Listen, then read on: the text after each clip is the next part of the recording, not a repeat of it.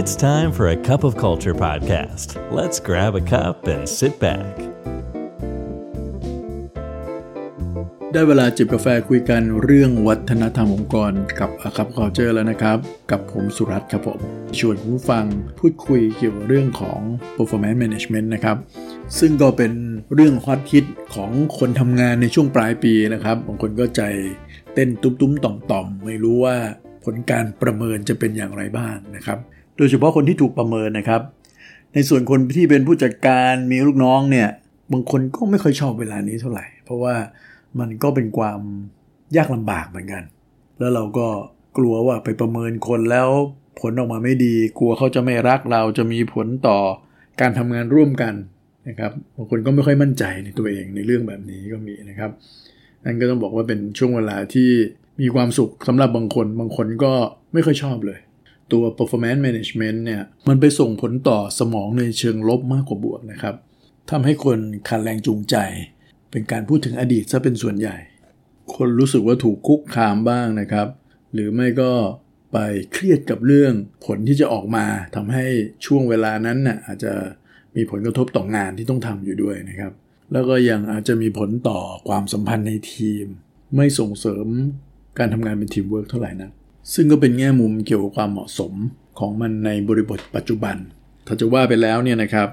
ทุกๆองค์กรก็จะเน้นเรื่องของการมีนวัตกรรม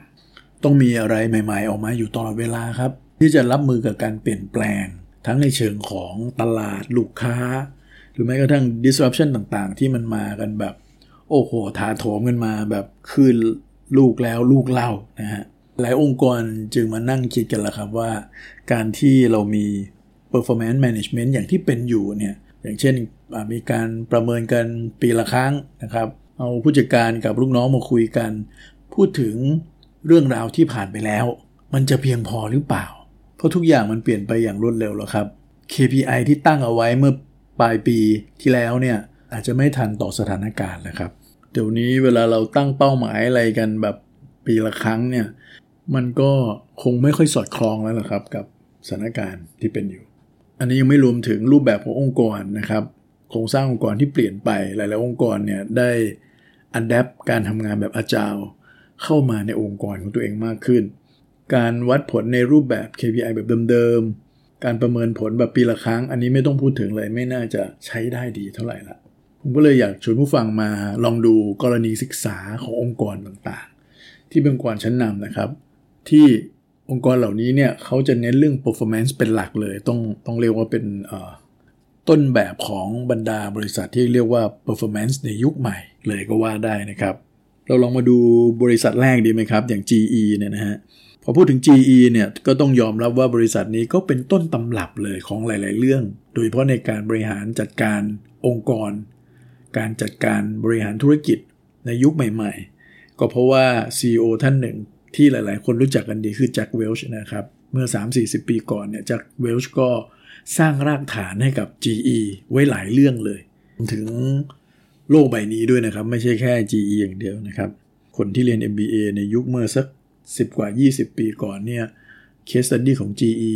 ของแจ็คเวลช์เนี่ยถูกเอามาใช้กันเยอะมากเลย GE เองก็เป็นต้นตำรับ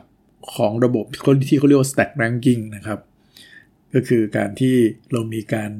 จับลำดับพนักงงานที่สมมติว่าแผนกเรามีอยู่ 10 คนเนี่ยผู้จัดการแต่ละคนจะต้องมีการแบ่งเป็นกลุ่มๆนะครับ กลุ่มของ High Performer กลุ่มของ Solid Performer กลุ่มของ Poor Performer อะไรพวกนี้เป็นต้น ซึ่งแน่นอนครับ กลุ่มที่อยู่ท้ายๆเนี่ยนะฮะถ้าใน GE เนี่ย10%สุดท้ายเนี่ยก็ต้องถูกเชิญออกครับ ก็อันนี้เป็นรูปแบบของเขา แต่พอมาในยุคหลังเนี่ยจะเห็นว่าเราก็ไม่ค่อยได้ยินชื่อ GE เท่าไหร่ละ ใช่ไหมฮะ แต่ GE ก็ยังเป็นบริษัทที่มีนวัตกรรมใหม่ ๆ อยู่เสมอนะครับ แม้อาจจะไม่ได้ได้ยินชื่อบ่อยๆ เหมือนกับบริษัทที่เป็นเทคคอมพานีรุ่นใหม่ ๆ ที่เกิดขึ้นมา GE พบอย่างนี้ครับเขาพบว่าองค์กรเขาแม้จะเป็นองค์กรนวัตกรรม แต่ระบบบริหารจัดการโดยเฉพาะเรื่องของ performance management นี่ไม่ได้เอื้อให้เกิดนวัตกรรมมากนักนะครับ โดยเฉพาะการใช้ stack ranking นั่นเอง เพราะว่า อย่างที่ว่านะครับเทรนด์มันเปลี่ยนไปเร็วมาก KPI มันตามไม่ทันแล้วครับ เพราะฉะนั้นในปี 2012 เนี่ย GE เขาก็เลยประกาศยกเลิกหมดเลยครับ ไอแบบประเมินผลงานแบบเดิมๆเนี่ยนะครับ ก็คือการประเมินแบบปลายปีปีละปีละครั้งอย่างเงี้ยนะฮะเขาก็เปลี่ยนมาใช้ระบบที่เขาเรียกว่า touch point แทนนะครับ ก็คือ touch point เนี่ยมันก็จะเป็นจุดที่ทีมงานแล้วก็ผู้จัดการเนี่ยมาคุยกันบ่อยๆเลยนะครับ ไม่ใช่ครั้งเดียวต่อปีละ โดยคุยกันแค่ 2 เรื่องเองครับก็คืออะไรคือสิ่งที่ทำอยู่ แล้วก็จะทำต่อไป แล้วก็อะไรคือสิ่งที่ทำอยู่ แล้วเราจะไม่ทำแล้วก็คือจะเปลี่ยนไปนั่นเองนะครับ คุยแค่นี้เองนะครับ จะโฟกัสเฉพาะพวก short term priorities ต่างๆ มากกว่า ซึ่งการพูดคุยนี้เนี่ยก็จะทำผ่าน 2 แบบนะครับ แบบหนึ่งก็คือเจอแบบ face to face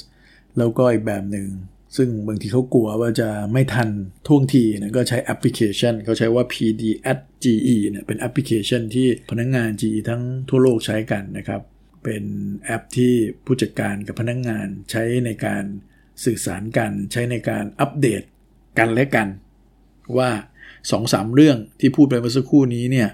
เป็นยังไงบ้าง แต่ปลายปีก็ยังมีอยู่นะครับ มันก็จะเป็นการพูดคุยเกี่ยวกับเรื่องอื่น ๆ เรื่องการ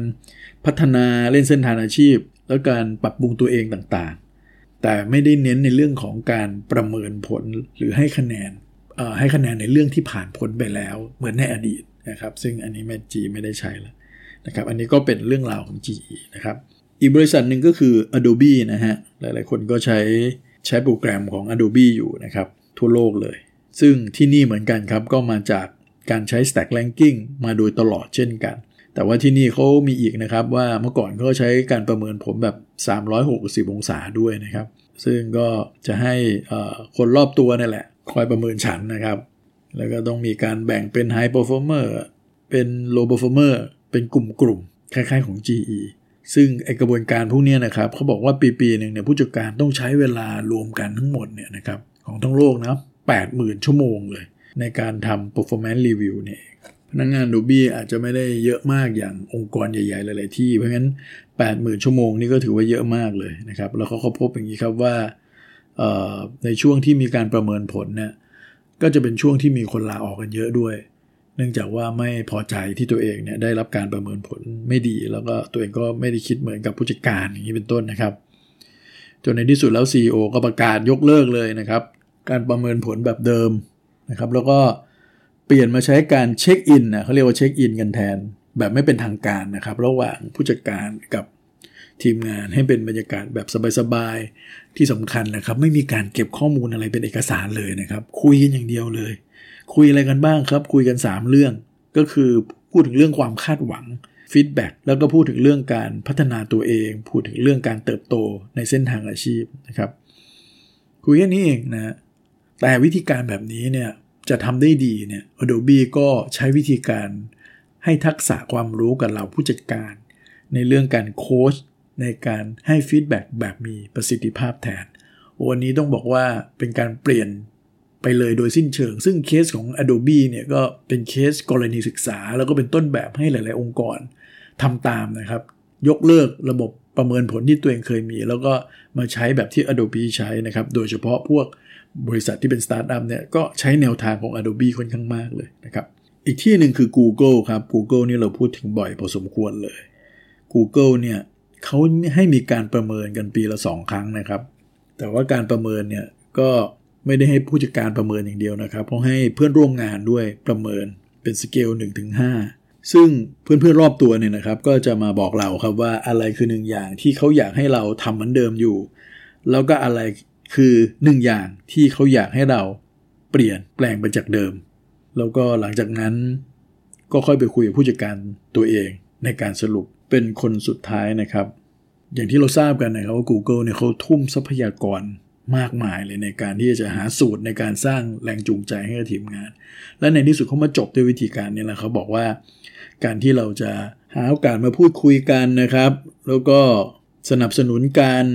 ใช้การฟีดแบ็แบบเชิงบวกเนี่ยจะช่วยสร้างแรงจูงใจของพนักงงานได้ดีกว่า การที่เราจะไปพูดถึงเรื่องการ KPI หรือว่าการจะไปพูดถึงเรื่องการปรับเงินเดือนแต่เพียงอย่างเดียว อันนี้คือแบบของ Google นะครับองค์กรสุดท้ายอันนี้ก็พูดถึงบ่อยเหมือนกันในในรายการเรานะครับก็คือ Netflix นะครับ Netflix นี่ต้องบอกว่าเป็นองค์กรเขาเรียกว่า talent density ใช่ไหมฮะก็คือเขาเน้นเรื่องการรักษาคนเก่งไว้ในองค์กร จริงๆ ไม่รักษาอย่างเดียวนะเขาสรรหามารักษาคนเก่ง แล้วพูดไงว่าถ้าใครไม่เก่งเขาก็เอาออกหมดนะฮะในองค์กรนี้ก็จะเหลือแต่คนเก่งเท่านั้นนะครับเขาใช้ใช้หลัก CA ครับ ในการที่จะทำเรื่อง performance review นะครับ ก็คือ 2A แรกคือ aim to assist แล้วก็ actionable นะครับ อันนี้เป็นมุมมองของคนให้ feedback ส่วนคนที่รับ feedback เนี่ย จะต้อง appreciate แล้วก็ accept or discard อ่าซึ่ง accept or discard นี่ก็หมายถึงว่า เวลาคุณฟังเขา feedback คุณแล้วอันนี้ก็เป็นจะวิจารณญาณของคุณแล้วครับ หรือเป็นอิสรภาพของคุณแหละที่คุณจะเลือกที่จะทำตาม หรือจะลืมมันไปก็ได้ แล้วแต่คุณเลย ที่นี้ก็เชื่อเรื่อง feedback กันสุดๆนะครับ แล้วก็มีกระบวนการหนึ่งที่เขาเรียกว่า live 360 นะฮะ ก็เหมือนกับ360 องศานะครับ แต่ว่าเป็นการเจอกันแบบ face to face เขาจะเอาคนที่ทำงานด้วยกันเนี่ย มาฟีดแบ็กกันนะครับแบบ 360 องศาเลย โดยที่จะจัดเวลาให้มาเจอกันพูดคุยกัน เป็นการส่วนตัวนะครับ แล้วเพื่อนก็จะบอกเพื่อนว่าอะไรคือ 3 อย่างที่อยากจะให้เพื่อน start ก็คือควรจะเริ่มทำได้แล้ว stop ทำแล้วมันไม่ work ก็ให้หยุด แล้วก็ continue คือทำแล้วมันดีก็ให้ทำต่อไป โดยที่จะเน้นในสิ่งที่ทำได้จริงเป็นหลักนะครับ ไม่ไม่เน้นอะไรที่มันแบบพูดไปก็ทำไม่ได้ พูดไปก็เกินตัวเกินแรงควบคุมไม่ได้อะไรอย่างเงี้ย แต่ที่สำคัญเชื่อไหมครับว่า Live 360เนี่ยเป็นการพูดคุยเพื่อให้ข้อมูลเป็นการส่วนตัวนั่นเอง อย่างที่บอกครับว่าเขาจะเอาไปทำอะไรก็ได้ หรือไม่หรือจะเฉยๆกับมันก็ได้นะครับ และที่สำคัญไม่มีผลต่อเรื่องการขึ้นเงินเดือนหรือโบนัสเลย แบบเพื่อให้เป็นข้อมูลแค่นั้นเองครับ และนี่คือรูปแบบของ performance management ของ 4 องค์กรที่ต้องบอกว่าเน้นเรื่อง performance สุดๆเนี่ยนะครับแต่ว่าเขาไม่ได้ใช้ระบบเดิมๆอย่างที่หลายๆองค์กรใช้กันแล้วครับถ้าเราสรุปนะครับ ทั้ง3 4องค์กรเนี่ยเขาก็ใช้วิธีการที่คล้าย ๆ กันแบบนี้ครับ คือเขาเน้นเรื่องความง่ายเป็นหลักเลยครับเห็นไหมครับเขาใช้วิธีการพูดคุยกันไม่กี่คำถามพอบางที่ก็ไม่มีการด็อกิเมนต์เก็บไว้ด้วยซ้ำไปนะครับ เพราะอะไรครับเพราะมองว่าการที่ใช้กระบวนการที่มันซับซ้อนยุ่งยากเนี่ยมันกินเวลาคนเยอะทั้งทั้งตัวผู้ประเมินและผู้ถูกประเมินเอง ในขณะเดียวกันก็เขามันเน้นเรื่องการ feedback กันบ่อยๆ แทน เพราะว่าปีหนึ่งเนี่ยมันไม่ทันต่อการเปลี่ยนแปลงแล้วครับ ถ้ามาปีละครั้งนะฮะแล้วก็อีกอันหนึ่งก็คือว่าเขาจะเน้นความใกล้ชิดกันแทนนะครับ ระหว่างตัวผู้จัดการกับทีมงาน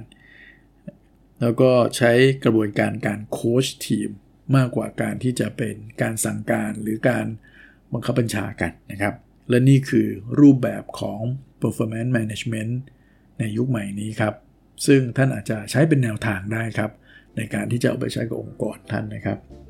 วันนี้กาแฟหมดแก้วแล้วครับคุณผู้ฟังครับ พบกันใหม่ในตอนหน้านะครับ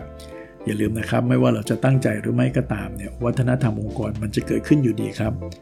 ทำไมเราไม่มาสร้างวัฒนธรรมในแบบที่เราอยากให้มันเป็นล่ะครับ สวัสดีครับ And that's today's Cup of Culture. See you again next time.